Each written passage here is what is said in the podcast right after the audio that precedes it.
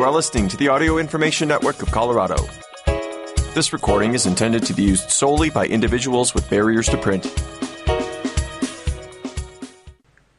Hello and welcome to the Black Experience Hour. Your reader's name, Susan Shirey. This is a weekly program, and this one is being recorded on the 7th of January for the listening week that begins the 8th. Our sources for this program vary from week to week.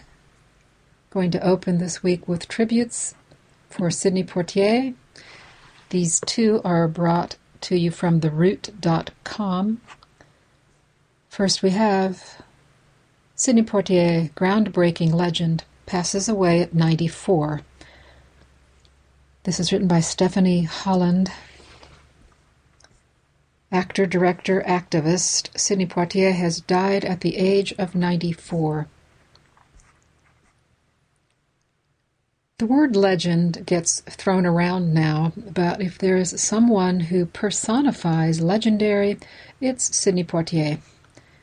The trailblazing actor, director, activist's death at the age of 94 was announced January 7th by Bahamian Minister of Foreign Affairs Fred Mitchell. No further details on his passing were given. When we talk about elders who literally built the world we live in, Poitier is near the top of that list. Born during a family trip to Miami, he lived in the Bahamas until he moved to Miami when he was 15, before heading to New York at 16 to begin his theater career. Poitier's first major film role came in 1955's Blackboard Jungle. He followed that up with The Defiant Ones, a history making performance that netted him an Academy Award nomination for Best Actor, a first for a black performer. As his career took off in films like A Raisin in the Sun and Lilies of the Field, for which he became the first black actor to win the Oscar for black, oh, pardon me, for Best Actor. Poitier used his success and influence to avoid being typecast, ensuring that he played characters with agency and dignity.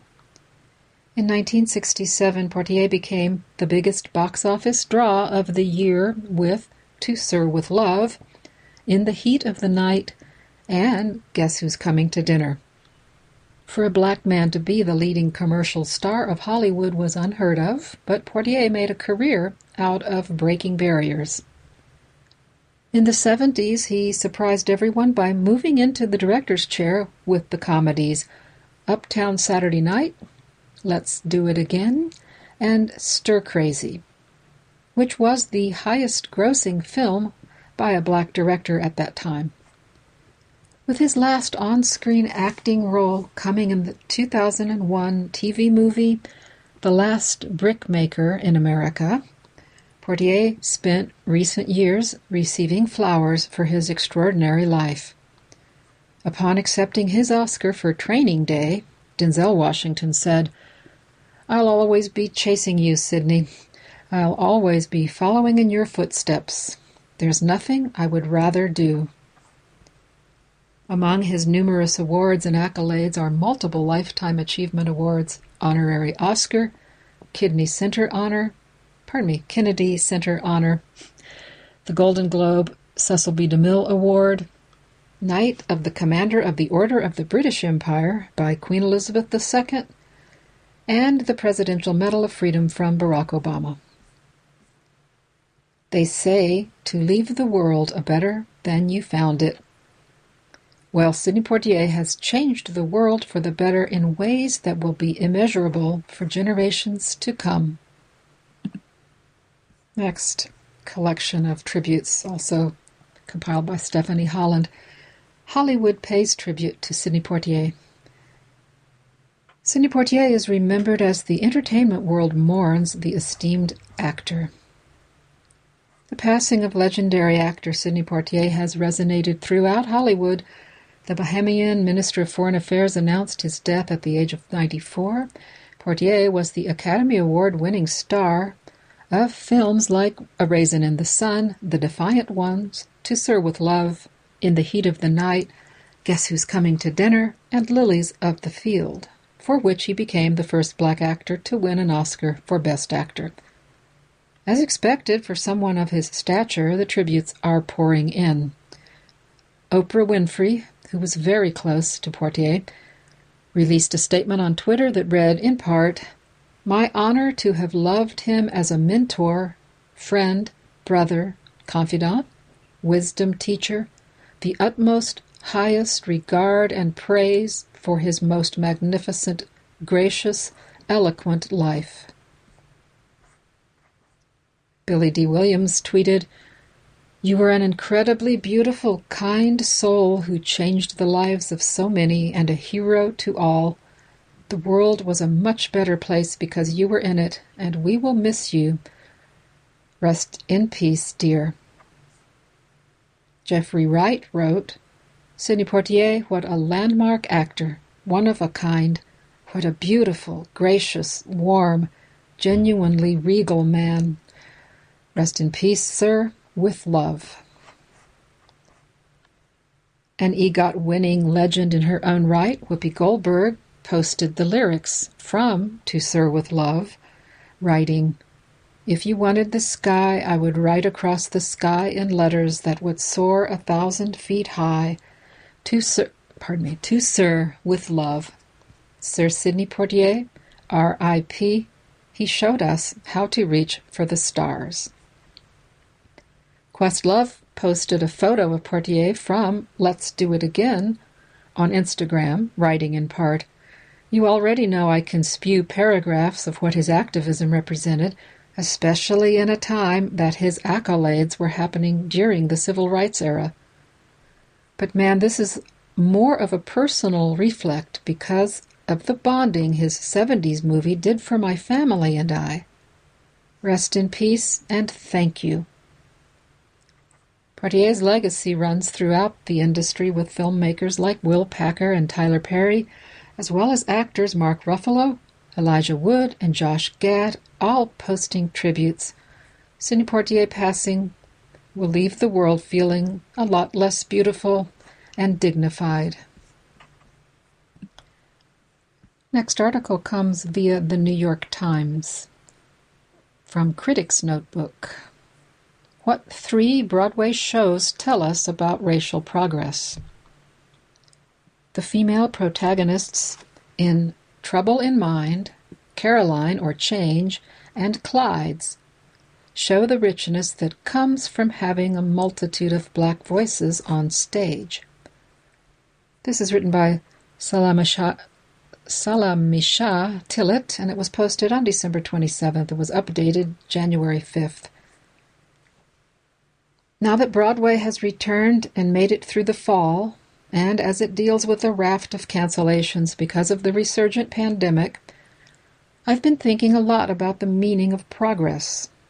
Promoted in large part by the racial reckoning of 2020, the theater industry has responded to criticisms about its systemic racism by featuring an impressive number of plays by black writers or with black leads. In the last few weeks, I've seen a handful of these shows. Trouble in Mind, Caroline or Change, and Clyde's.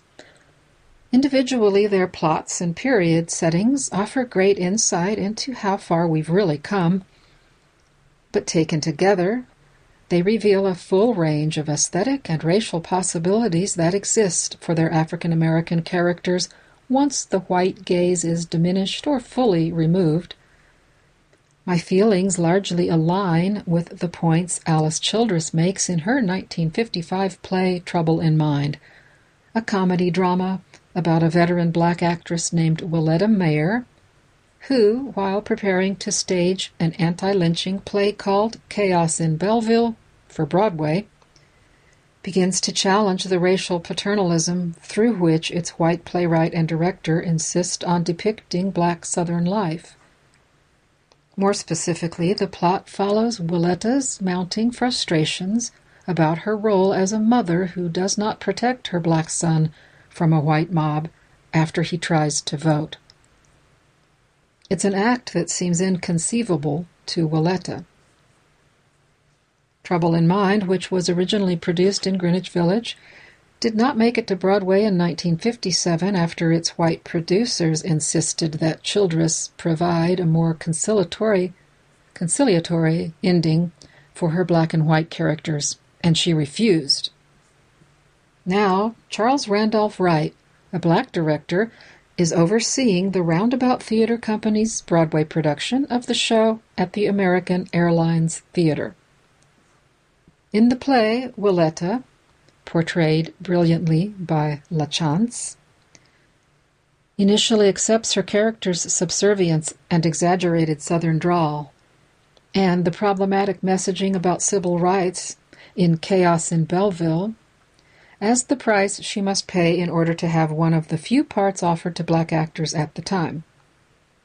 Set backstage, as Wiletta and her fellow cast members begin rehearsing with the director, Al Manners, played by Michael Zegan, we follow Wiletta's progression from a woman trying to school a younger black actor on how to ingratiate himself to white people, like Manners, who can make or break his career, to a woman threatening to leave the production if her role continues to traffic in such offensive and absurd racial stereotypes. As she evolves, the audience is exposed to multiple gazes, the intimate conversations that black performers have with one another beyond the purview of white people, the figurative masks that black actors wear in front of their white peers and theater power brokers as a matter of professional survival and the white gaze that Al and the other white characters don throughout the rehearsals, in which they slip back and forth between declarations of how liberal they are and their racist insults. These three perspectives collide when Wiletta fully exposes Al's racism, a climax that not only puts her career at risk, but jeopardizes the future of the play. However, in Childress's deft hands, this potential loss is not a tragedy, but rather a reversal of fortunes for Wiletta. Once Al is no longer able to determine her fate, she is able to give the performance of a lifetime and live out her dignity in its fullness, pardon me, in its fullness on stage. I thought a lot about Wiletta's limited theatrical options, which were a mammy, a maid, an emotionally repressed Southern mother, while watching Tony Kushner and Jeanine Tesori's musical, Caroline or Change, which first appeared on Broadway in 2004 and now is being also produced by the Roundabout Theatre on Broadway at Studio 54. Set in Louisiana in 1963, eight years after Trouble in Mind made its debut, pardon me, made its debut, and when the civil rights movement was reaching full bloom, the musical Caroline or Change does not focus on the major events affecting the nation at that time the assassination of Medgar Evers, the March on Washington, or the bombing of the 16th Street Baptist Church in Birmingham, Alabama. Instead, Caroline or Change is a semi autobiographical exploration of how the country's racial dynamics affected an eight year old boy named Noah Gelman. His middle class Jewish American Southern family, their 39 year old black housekeeper, Caroline Thibodeau, played by the breathtaking Sharon D. Clarke, and her three children. When we first meet Caroline, she is doing laundry in the Gelman's basement. Physically alone, her world seems to come alive with the, when the radio, the washing machine, and the dryer become characters on stage and provide Carolyn with a sense of camaraderie and comfort that she does not share with her white employers. Public spaces are even more segregated, so she finds community in the moon and the bus who speak to her as well. The richness of Caroline's life, however, is always illusory. The gaze through which we understand her story is never hers, but rather that of Noah's as he reminisces on his childhood and his family's especially his stepmother Rose's, fraught relationship with her during this turbulent time in American history. To his credit, Kushner's script never pretends that Noah's lens is Caroline's. One of the musical's most revealing scenes takes Noah's myopic vision head on. After Rose, played by Casey Levi, Levy, Caissie Levy, tries to teach Noah a lesson by asking Caroline to take home any, quote, change that she finds in his pockets before she washes them, Noah imagines Caroline's children at home, happy to spend their entire evening thinking about him and how they will spend the money. This satirical turn challenges Noah's nostalgia, putting his, putting his racial narcissism front and center. It is also a perfect counterpoint to the professed liberalism of Al Manners from the earlier Trouble in Mind and the unacknowledged white male privilege that he wields over his cast and stage crew. And yet, Caroline Change still feels incomplete, not because Noah and Caroline are unable to resolve their conflict or because the unrest driving the civil rights movement is nodded to through the toppling of a Confederate statue. But because of the entirety of the show, Caroline remains Noah's fantasy, and thus unknowable to us. She is not a fully realized character. Such distance, of course, is realistic. Memory is fallible, and given their differences, I expect Noah to have very little access to Caroline's inner life or imagination. But I longed to see her unmediated through his sentimentality and truly on her own terms, though Caroline is the protagonist of this musical, and Clarke really does own this stage. Caroline is not fully empowered, her agency limited in the story because it was not really hers in the first place. This is not to say that I need to have an all access pass to a black woman's interiority in order to appreciate the depth of her humanity. In fact, I found the title character in Lynn Nottage's comedy, Clyde's, played by the ever perfect Uzo Abuda, no, pardon me, that's Uzo Aduba, at the Helen Hayes Theater, to be refreshingly inaccessible. The owner of a truck stop diner in Reading, Pennsylvania, Clyde, also oversees the kitchen that she only staffs with formerly incarcerated men and women. Not only does she impose her exacting demands on her employees, a direct contrast to the Zen like style of her head cook Montrellous, the wonderful Ron Cephas Jones, but she is the only person whose backstory we never learn and who, besides her endless stream of costume changes, has no clear character arc. In other words, she is intentionally flat, a feature that Aduba's nuanced performance leans into with wit and grit, making Clyde a rarity for a black woman actress, an anti hero. She does not have agency, she has full fledged power, her omnipresence is most likely a stand in for state violence, or Satan, or both. Unlike Wiletta, who needs to break free of roles that confine her, or Caroline, who we assume feels suffocated by the oppressive conditions of the South, Clyde is the one who traps her employees in a permanent space of unfreedom and social purgatory. One of the things about where we are today is now we have a multitude of black voices on the stage. Nottage said to me during a recent interview at the Schomburg Center for Research in Black Culture.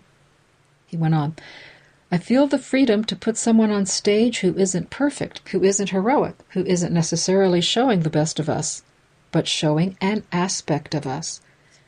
In other words, Clyde's villainy is also an aesthetic liberation for Nottage a character that is neither born out of nor now embattled with the white gaze. Ultimately, such provocative personalities are signs of progress for us all, both on and off stage. We can only hope that such roles continue to exist, not as a one off or in a vacuum, but as a sister among many. This is the Broadway that Wiletta Mayer really fought for as she longed to celebrate the complexity, diversity, and messiness of black life. Our next article is in honor of a recent New Year's Eve passing. This one was posted on December 30th. It comes from the New York Times. Also, it's an opinion piece written by Esau McCaulley. I grew up celebrating New Year's Eve like Frederick Douglass. And there is a photo of some musicians flanked by some people in a balcony clapping. And the byline under the photo, the caption under the photo says St. Luke AME Church in Harlem during the watch night service on th- December 31st, 2008. The last place that I wanted to be on December 31st was church, but there I was on New Year's Eve, clustered next to a host of other black teenagers in the back of the sanctuary for our watch night service. We were waiting to be freed to go to the clubs and house parties that had begun their festivities without us. Watch night is a tradition in black churches that began as a way to celebrate the Emancipation Proclamation. For my congregation in Huntsville, Alabama in the 1990s, that meant choirs from black churches all over the city sang hymns and spirituals. A stream of pastors ascended the pulpit to deliver impassioned sermons.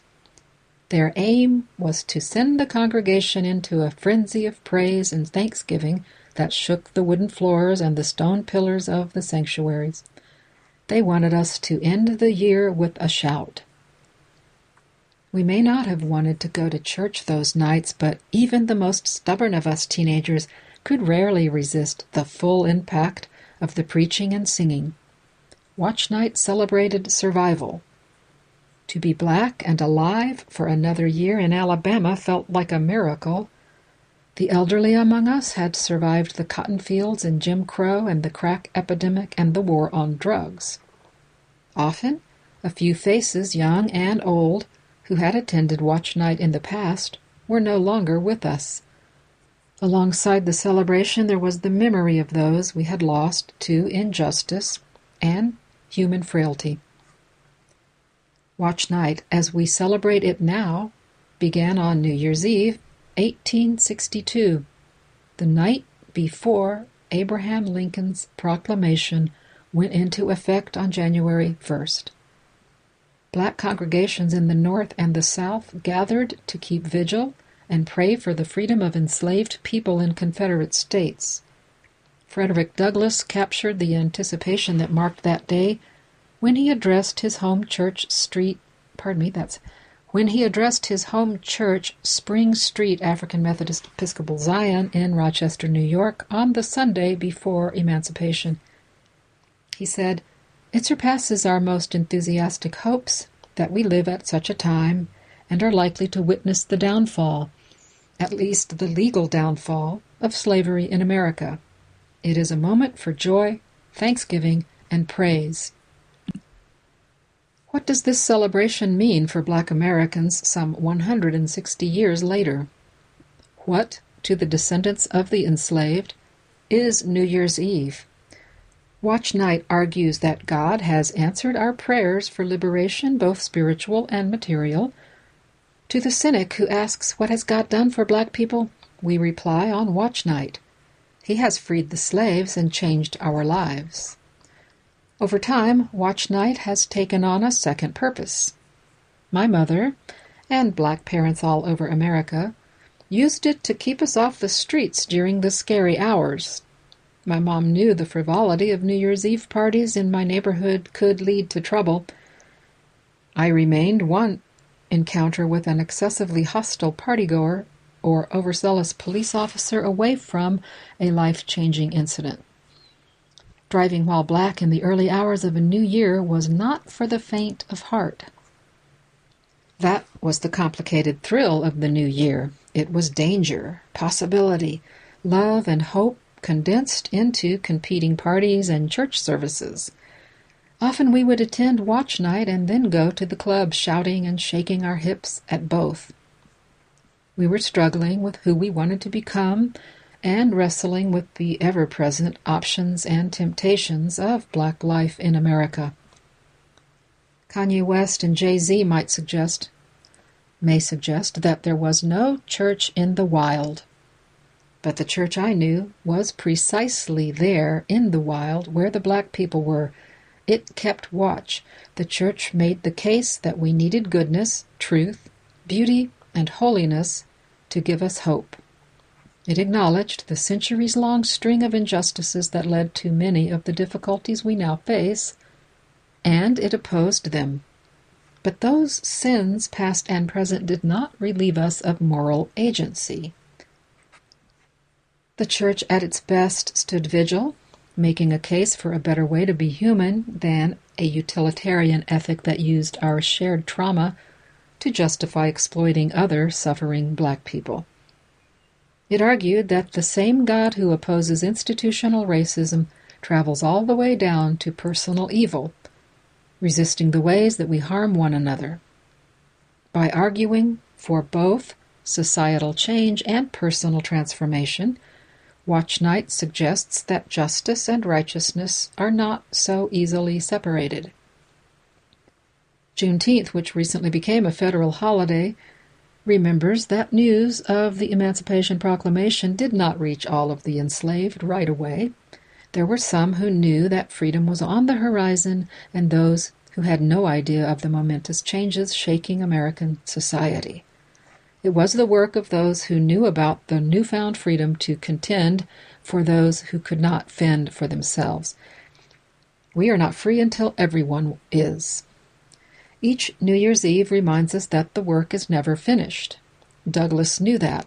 He said, the slave having ceased to be the abject slave of a single master, his enemies will endeavor to make him the slave of society at large.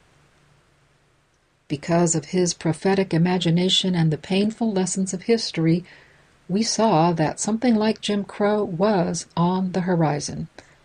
He knew that law and custom would endeavor to return us again and again to servitude.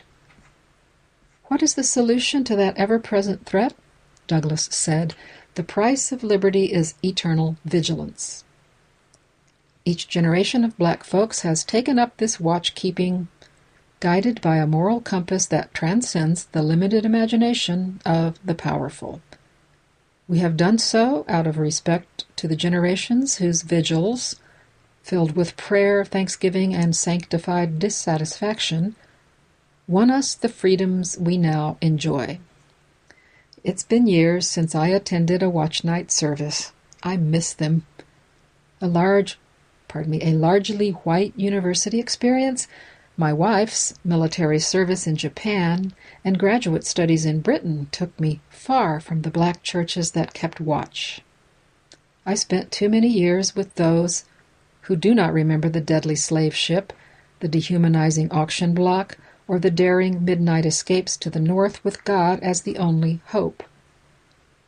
Now that I am back in a black church in the United States, I'm looking forward to introducing my children to the practice of keeping watch after the COVID pandemic allows our local church to resume its full schedule of services.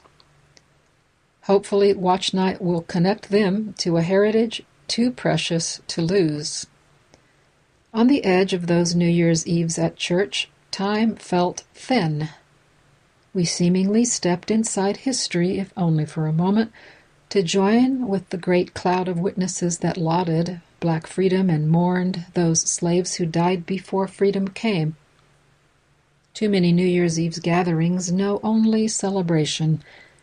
They do not know how to lament the lives lost, or how to inspire the commitment that comes from honoring their legacies.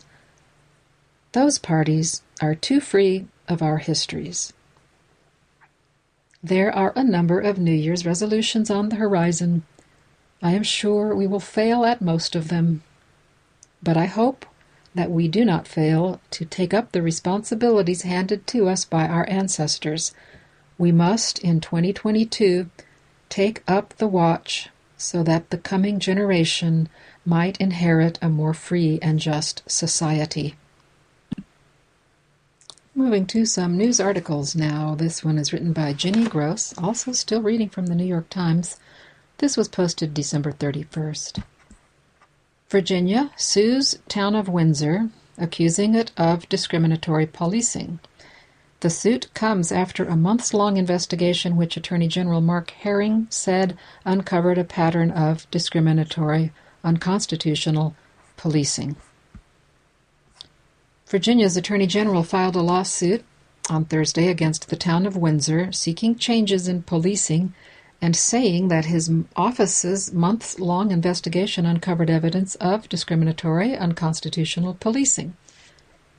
The Windsor police came under scrutiny after an incident in December of 2020, when police officers threatened and pepper sprayed Caron Nazario, a black and Latino military officer, at a traffic stop, an encounter that was caught on camera. Virginia's Attorney General Mark Herring said in a statement that while our investigation was spurred by the egregious treatment against Lieutenant Nazario that we all saw in body cam footage, we discovered that this incident was indicative of much larger problems within the department. The investigation revealed, quote, huge disparities in enforcement against African American drivers, and a troubling lack of policies and procedures to prevent discriminatory or unconstitutional policing. This was the first time the state of Virginia has sued a law enforcement agency under a new law that gives the Attorney General the right to do so in cases involving civil rights violations. About 2,600 people live in Lin- Windsor, a town roughly 70 miles east southeast of Richmond. Chief Rodney Daniel Riddle of the Windsor Police emailed a statement from the town and the police department that said the decision to file a lawsuit against Windsor was, quote, clearly political. The statement went on Windsor, including its police department, remains vigilant in protecting the rights of all residents of the town, Isle of Wight County, Commonwealth of Virginia, and nation regardless of race or gender, who pass through its limits. Lieutenant Nazario of the U.S. Army Medical Corps was driving to Petersburg, Virginia last year when he saw police lights flashing behind him. He did not want to stop on a dark road, so he drove about a mile to a gas station, according to a lawsuit and video footage of the encounter. When he stopped, a Windsor police officer ordered Lieutenant Nazario, then 27, to get out of his car, Lieutenant Nazario asked why he had been stopped and why the officers had drawn their guns. I'm honestly afraid to get out of the car, he said as he stayed in his seat. Yeah, says one of the officers, according to footage from his body camera. You should be. The officers proceeded to pepper spray Lieutenant Nazario while he was in his car as he pleaded for them to make sure his dog Smoke was not choking in the back of the car.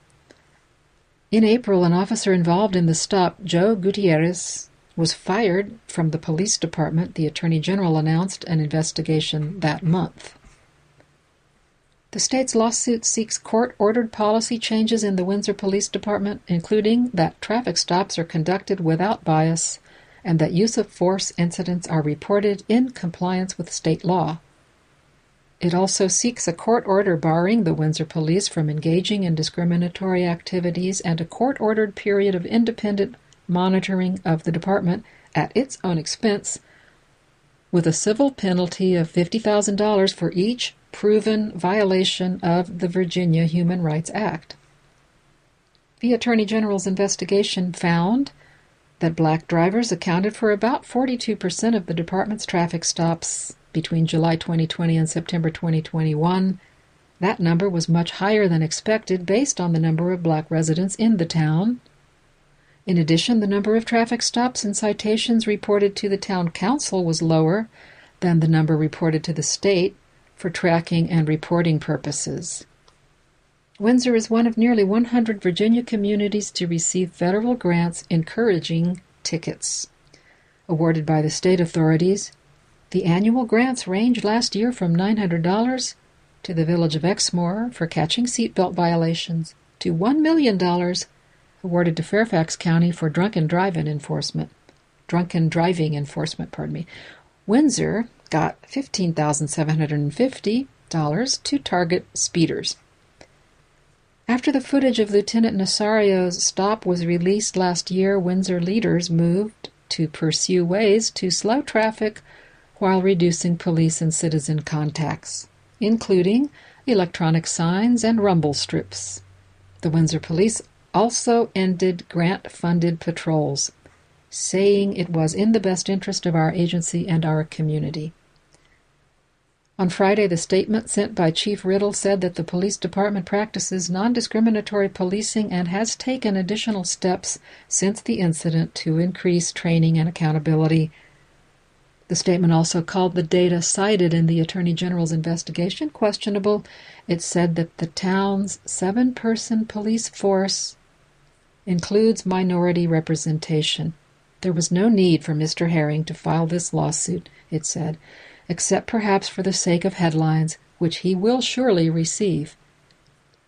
A spokesman for the town, Joel Rubin, said the Attorney General's numbers were questionable because they did not take into account many people passing through the town, which is along a highway, Route, Route 460. In April, Lieutenant Nazario filed a lawsuit in the U.S. District Court for the Eastern District of Virginia. He accused the officers of illegally searching his car using excessive force, and violating his rights under the First and Fourth Amendments. He also accused the officers of threatening to destroy his military career by charging him with multiple crimes if he raised concerns about their conduct. A lawyer for Lieutenant Nazario could not immediately be reached for comment.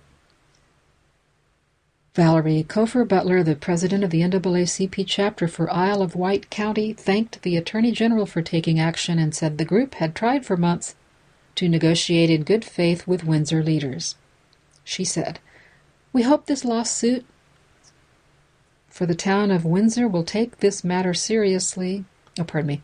We hope with this lawsuit the town of Windsor will take this matter seriously and they will have no other choice but to sit down and have a results driven conversation with the African American community. Next news article comes from TheRoot.com. Written by Rachel Pilgrim, it was posted on the 6th of January. Manhattan DA says office will only prosecute serious crimes. Alvin Bragg Manhattan's new district attorney recalled his own experience with the criminal justice system as a black youth growing up in Harlem.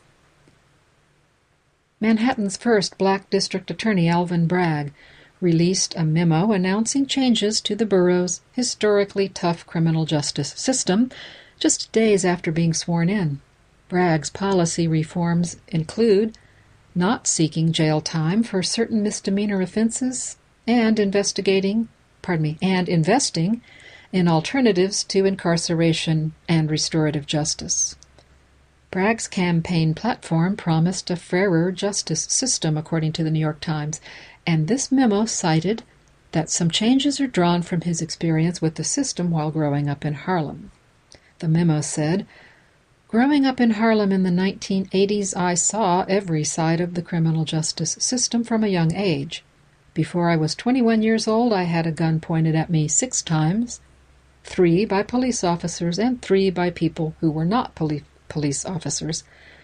He also mentions posting bail for family members, according to CNN, which will also be affected by his policy changes.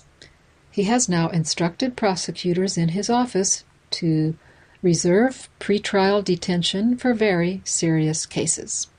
He also intends to limit the number of underage defendants tried in adult courts and create a policy that allows requests for partially or unsecured bond in the same amount as cash bail requests.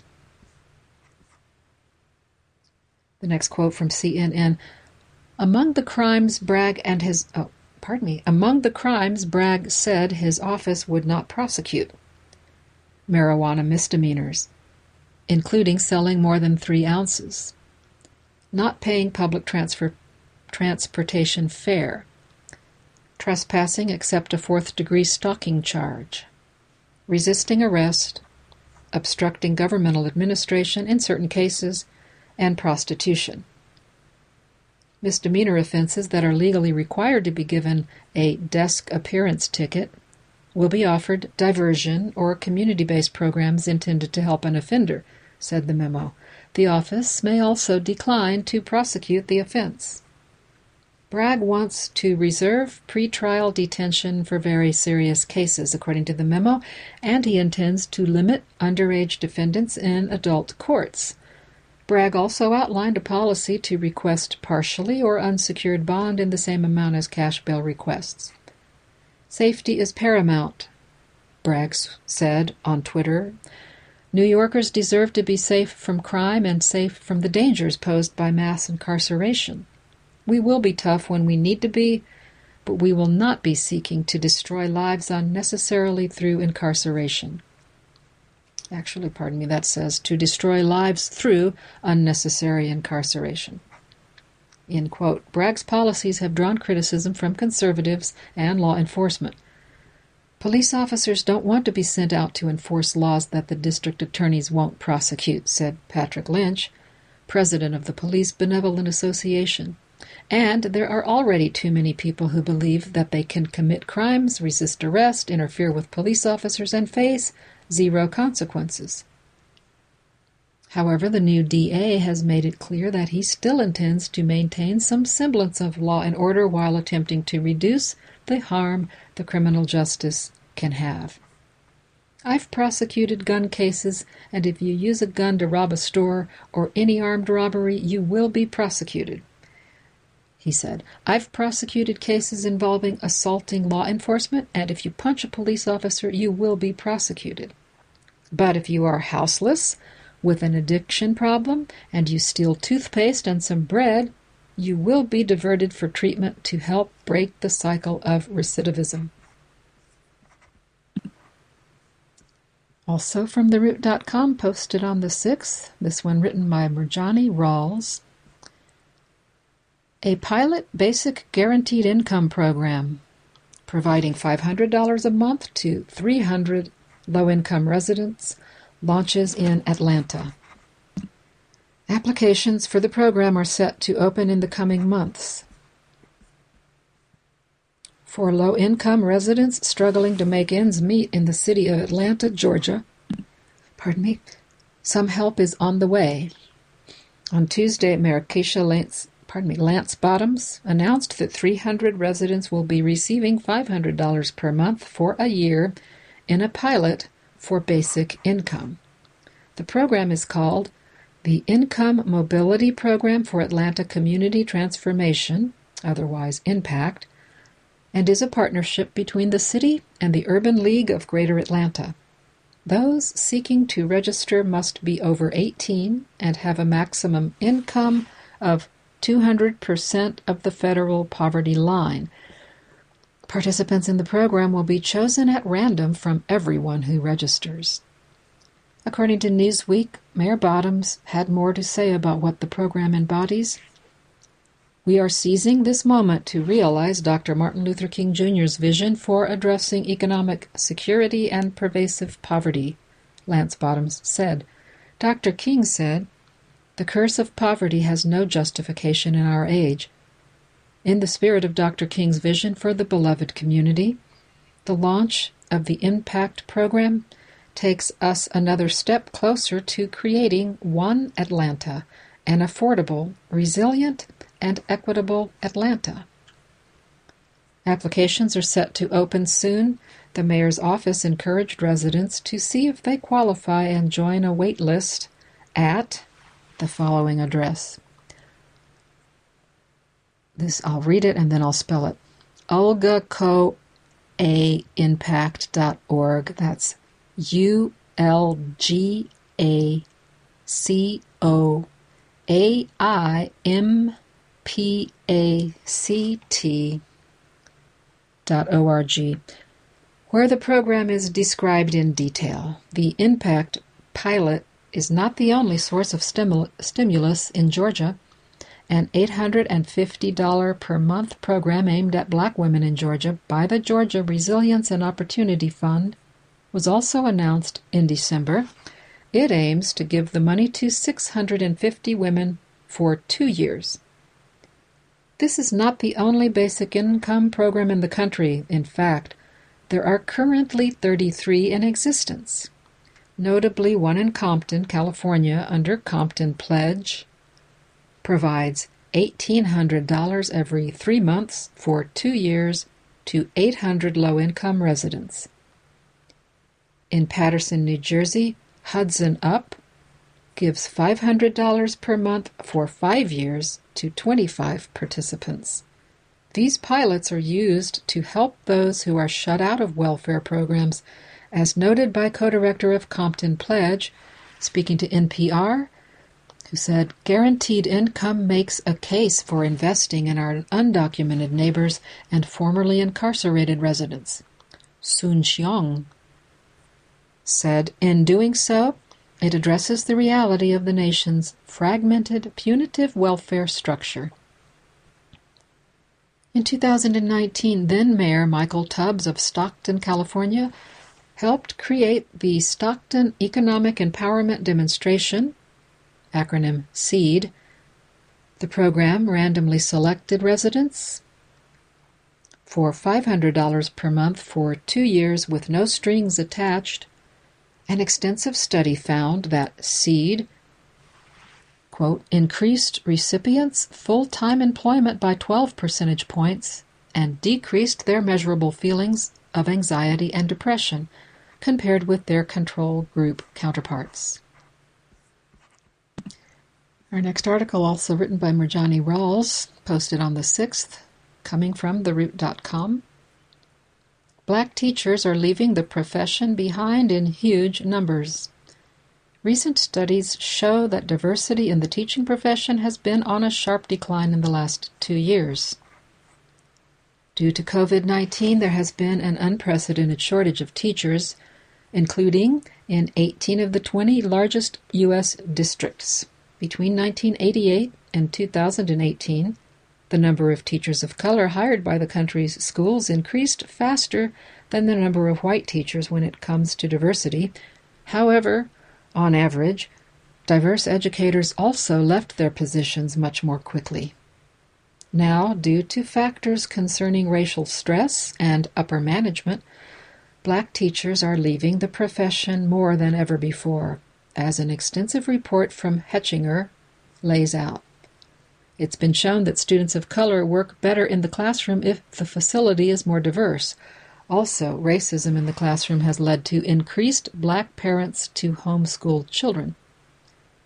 Yet the findings of the RAND report show a troubling trend. Here's the quote Black teachers were more than twice as likely as other teachers in the winter of 2021 to say they planned to leave their jobs at the end of the 2020 21 school year according to a report released by the Rand Corporation, and a slightly higher percentage of non white teachers than white ones, 45% versus 42%, said that they were considering leaving their position last school year.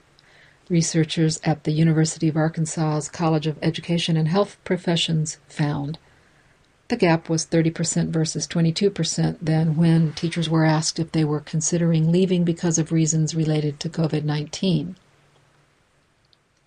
The Center for Black Educator Development, led by CEO Sharif El Mekki, co released with the teacher leadership and advocacy organization Teach Plus a report outlining steps school leaders should take to retain black educators, they said. They have not spent a second thinking about what kind of environment they are recruiting people into, says El Mekki, who invokes Martin Luther King Jr.'s worry, expressed shortly before his death, that he had integrated black Americans into a burning house. That could stand for teachers of color entering racially hostile school environments today, says El Mekki. But there are some examples of states working to keep their minority personnel. Mississippi, Massachusetts, and New Jersey have been doing things such as extending emergency licenses or adjusting test score thresholds that adversely affect black candidates the most. In particular, licensure exam requirements for new teachers in Mississippi was a great help. Preliminary data show that the waivers, which were due to end in 2022, have significantly boosted the diversity of teaching candidates in Mississippi. Between 2018 and 2020, the number of people of color entering educator preparation programs jumped by more than 500%. The growth in the number of white candidates was about 44%. Our final article for this week comes from, originally, the Four Corners Public Radio podcast program. It was posted by Tammy Graham back on December 24th. Meet the Southwest Colorado man leading the first all black expedition to the summit of Mount Everest. Next year, a group of mountain climbers hopes to make history as the first all black team to summit Mount Everest.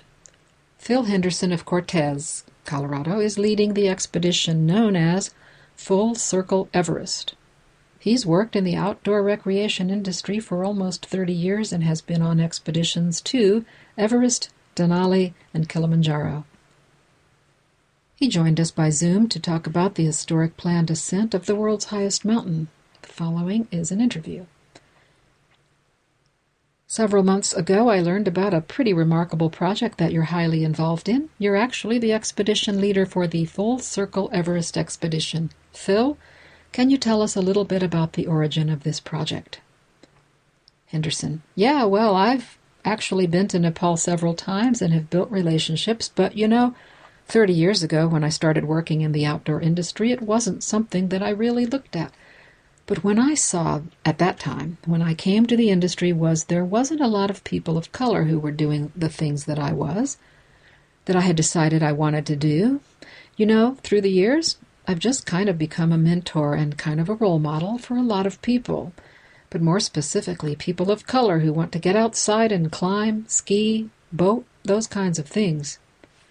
And so over the years, I just kind of embraced that role and have always been willing to give my time and experience and guidance to those folks who want to get outside. And over a number, again, number of years, I've just kind of run into other folks who look like me, who also enjoy sports of mountaineering and climbing and skiing. We just decided that since we were all going down that path, and I've had relationships and experience climbing and in the Himalayas and so on, that it was a good next step next step project for folks on the team. Speak a little bit about the title Full Circle Everest and the year 1963 and how that plays into this project. Henderson. Well, you know, Full Circle itself is more so about, again, my recognition of people who want to get outside and having role models, you know, in the industry. And so just given, you know, kind of reaching my hand back and helping them and sharing my experiences and knowledge and places to go, all those things with future, you know, future generations. You know, the first American expedition to Everest was in 1963, which was the year that I was born. You know, a lot of younger generational folks don't understand and know what was happening in our country back in the 60s, and I thought about that when I was there in 2012, where I was a part of the North Face in National Geographic tradition. There was a commemorative expedition to the first American expedition, so to be part of that again, it's kind of coming full circle. I don't think there were a lot of people of color who may have been thinking about climbing Everest back then, but then in reality, we know that they were there, we just don't know the stories. We don't know those folks' stories or other people of color back then who were maybe engaging in their climbing or other outdoor activities. Now we're, you know, 50 or 60 years out of that, and to be a part of the first all black expedition and be in a position to be the leader of that expedition, for me, when I look back to the year I was born, it comes full circle. Questioner, I know a big part of the mission is obviously you spoke to a little bit is seems to be really emerging even more so here is getting youth of color into the outdoors and how important that is in Henderson. Yeah, again, I think just getting people, especially youth of color, because the opportunities have just been, you know, when you look at how our society has progressed, the opportunities are there, but for most kids of color who are living in urban areas, you know, they've been somewhat disconnected. And to me, it's more of a systemic thing when you look at the type of educational programs or after school programs or any of those kinds of things that we actually provide for young people, especially young people of color these days. Graham, anything else you'd like to share about this project, Phil? Or you know what it means for you personally, or just anything? Henderson, yeah, a couple of months ago, first week of April or so. I'm really just excited.